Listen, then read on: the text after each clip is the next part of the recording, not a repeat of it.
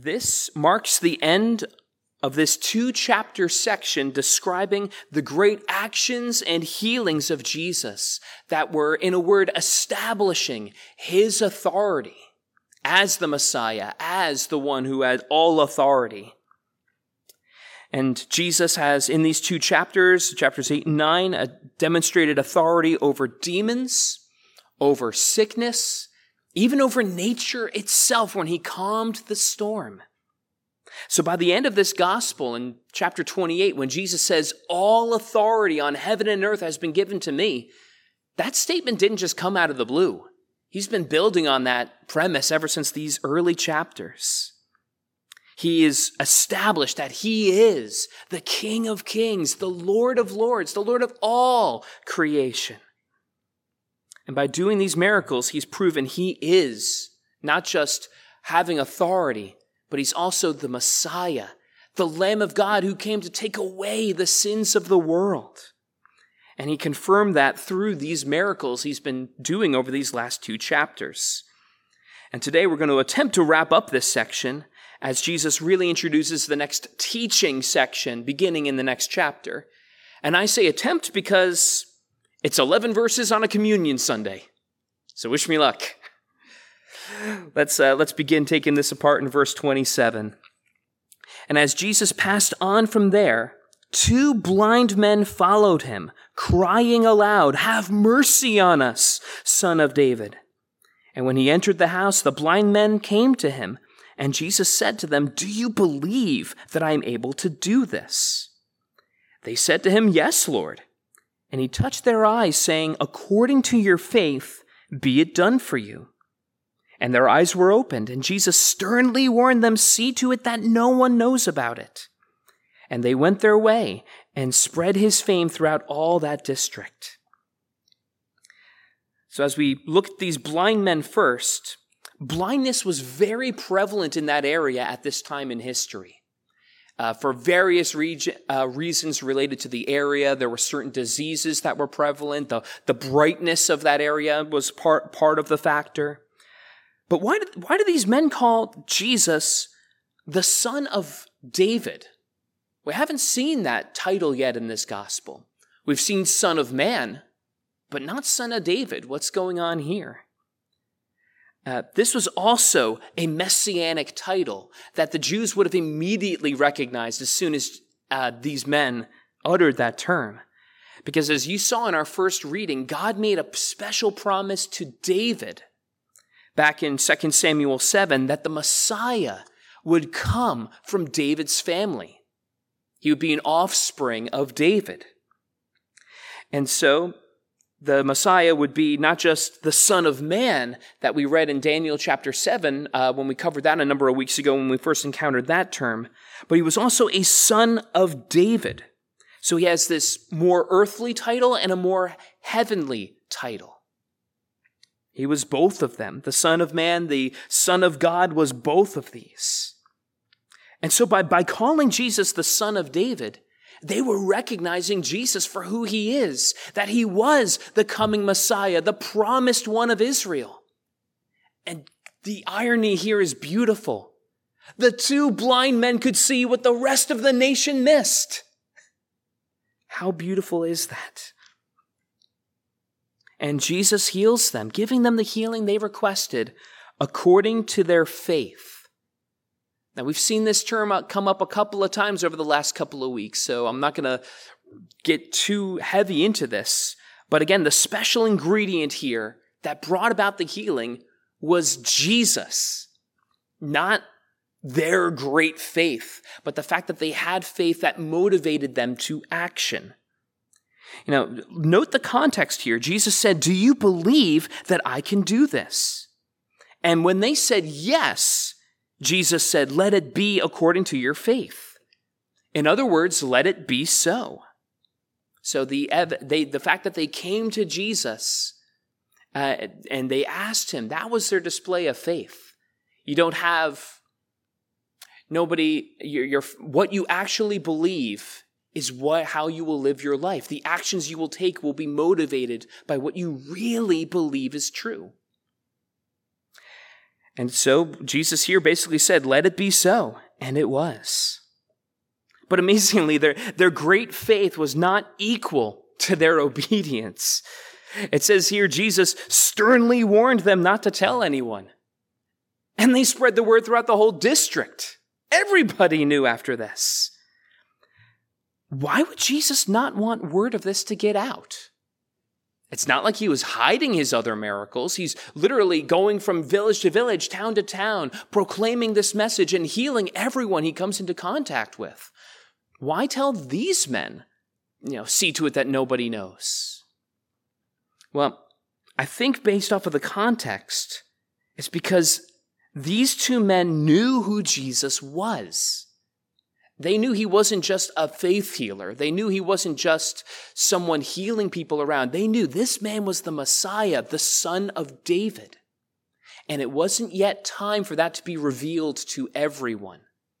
There was a special time Jesus wanted that for. And it wasn't quite yet time to reveal that.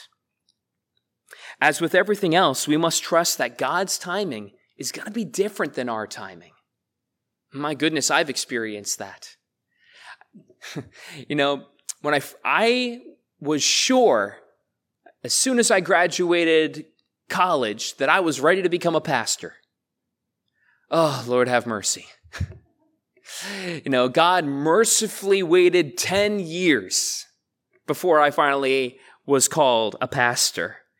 And the Lord had mercy on you guys for that. I knew the scriptures well enough. I could teach, but but there were so many other areas in my life that just weren't ready. I needed to grow, I needed to mature in so many other areas of my life. And so that had to take place first. Had uh, had I had my way in my timing, oh, it would have been a mess. Wasn't the right time. I didn't even know what I was asking for. But but that being said, that might be you. That might correspond to a situation in your life right now. Now, so often we get discouraged when God doesn't immediately give us what we want or what we're praying for. Eh, instead, and the encouragement is we just have to wait. We have to wait on God's timing for those things. He knows better than we do. But we need to remember He hasn't forgotten about us. We're just waiting. So keep praying about it. Keep seeking it. Keep asking God. Because God answers prayer in three ways. Sometimes He says yes. Sometimes He says no when we pray. And sometimes He says, wait. Ooh, and that's the hard one. To wait. But it's good when He does, because His timing is always better than ours. So, what are you waiting on God for this week? This season, this year, whatever it is for you. It's one of the hardest lessons to learn, but we got to trust in God's timing and trust in that He hasn't forgotten about you and He hasn't forgotten about your situation. He knows. Keep patient. Keep it in prayer. Keep seeking Him. It's worth it. I can speak from experience. But Jesus continues to display his authority with a final miracle in this section with exorcising a mute demon in verse 32, where he says, And as they were going away, behold, a demon oppressed man who was mute was brought to him. And when the demon had been cast out, the mute man spoke. And the crowds marveled, saying, Never was anything like this seen in Israel. But the Pharisee said, Oh, he casts out demons by the prince of demons. this is an interesting section. Uh, contemporary rabbis believed that you needed to know the name of the demon to be able to cast it out according to their traditions. You won't find anything like that in scripture, but it had become one of their traditions at the time. And so they thought this was a cool trick, a mute demon. Oh, how can we get it out? So even the contemporary rabbis would have looked at this man and would have thought of him as a lost cause. But fortunately, no one is a lost cause to Jesus. and he casts it out anyway. How beautiful is that? The person that no man could help, Jesus could. And that gives us encouragement. you know, I've had the privilege of seeing some of the most lost people you could have met come to faith in Jesus and have an abiding faith in Him. So you, you can never give up hope on anything and anyone. You know, so you can't give up on your financial situation, even if the numbers don't add up. You can't give up on your emotional situation, your family situation, your, your loved one that doesn't believe in Jesus yet. We can't give up on them because Jesus can reach anyone or solve any problem in his timing so long as we're patient to wait. So we again, the similar similar point to that last section, you just keep praying and keep seeking God. Because just like this man, maybe your situation is beyond human expertise, but it's not beyond what Jesus can do for you. You know, Jesus can do all things, and we take comfort in that. And the people beautifully react to this miracle, saying, Never was anything like this seen in Israel. Think about what that means. They're talking about Bible times, and they still are saying, We've never seen anything like this before. How cool is that? The, the, these, the, peop, the crowds are literally saying that not even the miracles of Elijah and Elisha are worth comparing to Jesus. That's pretty, that's a high praise. And it's very significant based off how the Pharisees then respond to them saying this. Because the Pharisees don't deny, Jesus' worst enemies don't deny him performing miracles. But because they say he casts out demons by the prince of demons. And that's a bigger admission than Perhaps we realize at first. When your enemies don't even deny the fact that you're doing miracles, it's because they can't. They can't deny it. It's everywhere. People, there have been witnesses all over the countryside of people who have been touched by Jesus at this point, having similar miracles done to them. They can't just brush it under the rug and say this isn't happening. So they have to come up with a different reason how they are happening and they attribute it to Satan. And we'll unpack a little bit more of why that's a ludicrous idea later on, because Jesus responds to this exact um, accusation in chapter 12. We'll get to that in a few weeks. But when your debate opponent is left making excuses that are this bad, that's when you know you've won the argument. You know, the, the famous atheist uh, Richard Dawkins was once pressed to answer the question that if there is no God, where did life come from? You know, he's avoided that question his whole life, and now he finally had somebody who pinned him to that question a number of years ago. And because, and it's a great question because scientifically, life does not emerge from non life. It is a scientific principle that has been proven over and over again.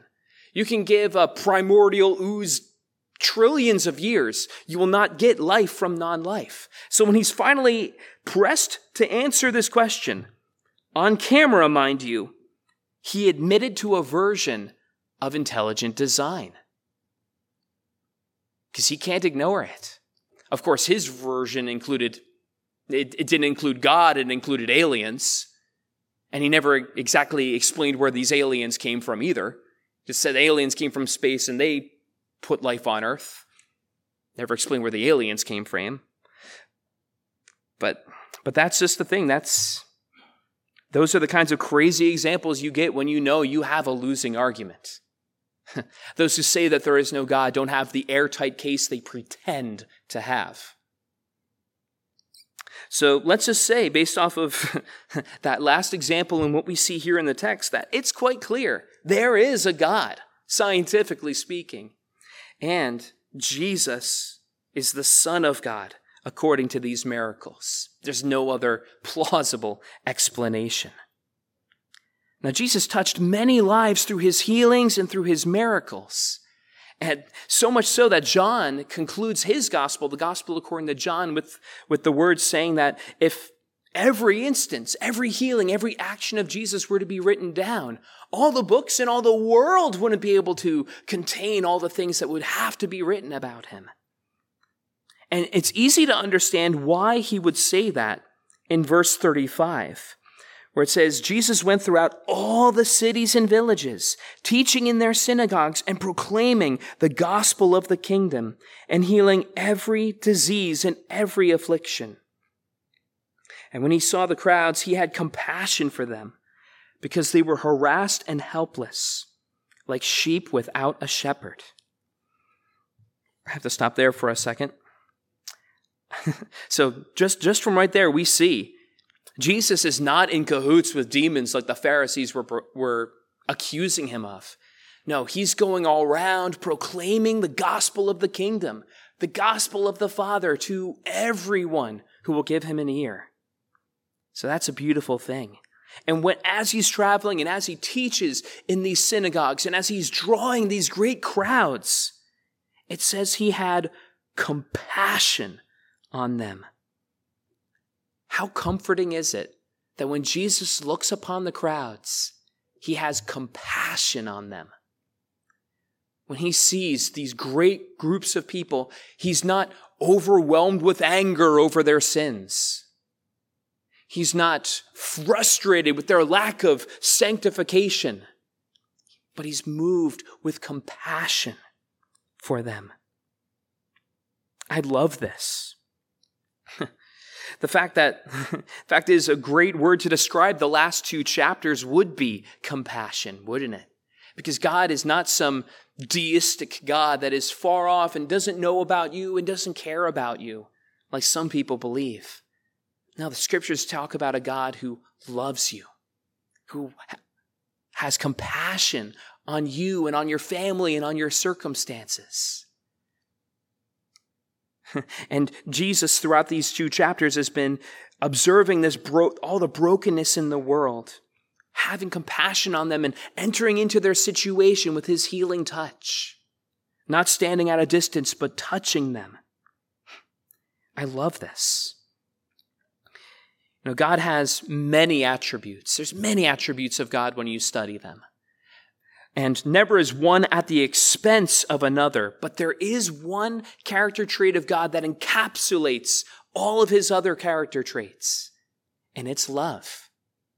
1 John 4 8 says, God is love. It's what defines him. And it's what motivates him to minister to these great crowds. Because they are like sheep lost without a shepherd. For time's sake, we'll have to go into it more next week. But they ought to have had shepherds. There were plenty of people in, in Israel that were saying they were the shepherds of Israel, but they deserted their post. But I did have one final thought, and again, we'll come back next week and tie up some of these loose ends. But in verse 37 and 38, it, Jesus says to his disciples, The harvest is plentiful but the laborers are few. Therefore, pray earnestly to the Lord of the harvest to send out laborers into his harvest. I love that. Know, Jesus here doesn't guilt his disciples into serving in this new endeavor that he's setting up and that we later see more of in chapter 10. Instead, he invites them but not even invites them to serve, he invites them to pray. Praying that God would raise up people for this next mission that he has. And he, and he, and he doesn't even do it in a leading kind of way. You guys know what I'm talking about. We see this in church culture all the time. Oh, hey, nice to see you. Hey, I want you to pray about joining the Sunday school. Wink, wink, nudge, nudge. I want you to pray about serving there. and yeah, churches can be guilty of that.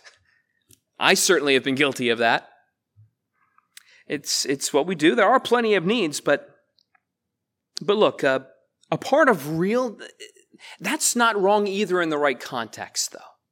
I mean, a real part of Christian discipleship is having people in your life that can speak truth into you and encourage you to take the next step in the faith, whatever that is for you. And you know, to have a real mentor that can say, hey, you know what? I know where you're at. I really think you should pray about doing this kind of ministry. I think it'll be good for you. And you know, I've been a beneficiary of that. You know, at my last church as a pastoral intern, I remember walking into my pastor's office one day, uh, just an intern at the time, thinking, you know, oh, what, you know, what are my assignments going to be for this week? What, uh, what behind the scenes things or administrative things can I take care of? Can I get coffee for the office? What's, what's, uh, what do you need me to do? And he just casually informs me that, oh yeah, you're going to be the head of the Sunday school now. I was terrified. I was shocked. That wasn't on my agenda. That was the last thing I thought I was qualified to do. But it was a tremendous opportunity for me. And my pastor was right. That was uh, such a, it was a tremendous opportunity that changed my life. So that's one example of how this, of how that does work. We should have people speaking into our lives, guiding us towards what the next thing might be for us. But on the other hand, the big thing we should be doing is praying about what God would have us to do, whatever it might be. Or that God would raise up people for whatever job or whatever task we know is coming up or wherever the need we know is. And I'll give you the other example with me. Ten years later, you know, I'm praying about how I can do more pastoral ministry, how I can use some of the other gifts that I have. And suddenly, I get a call out of nowhere, and the next thing I know, I'm back in South Amboy. God had a plan. I, I wasn't asking for this particular job. I wasn't looking for anything like this. I was just praying. And God knew what he was doing. He, his timing was unrealistically perfect. you know, I know that's a similar case for many people. Just as I'm looking around this room, I mean, goodness, Sharon. I mean, you were just praying about how God, a place where you could use your talents and for the glory of God, wherever they might be at the time. And suddenly we run into each other for the first time in 15 years. And God was in the details after that, brought you back to us for this season. You know, praise be to God for that. And the more I look around this room, the more people I could pick on. I will mercifully not do that. But, but, that's, but that's the truth.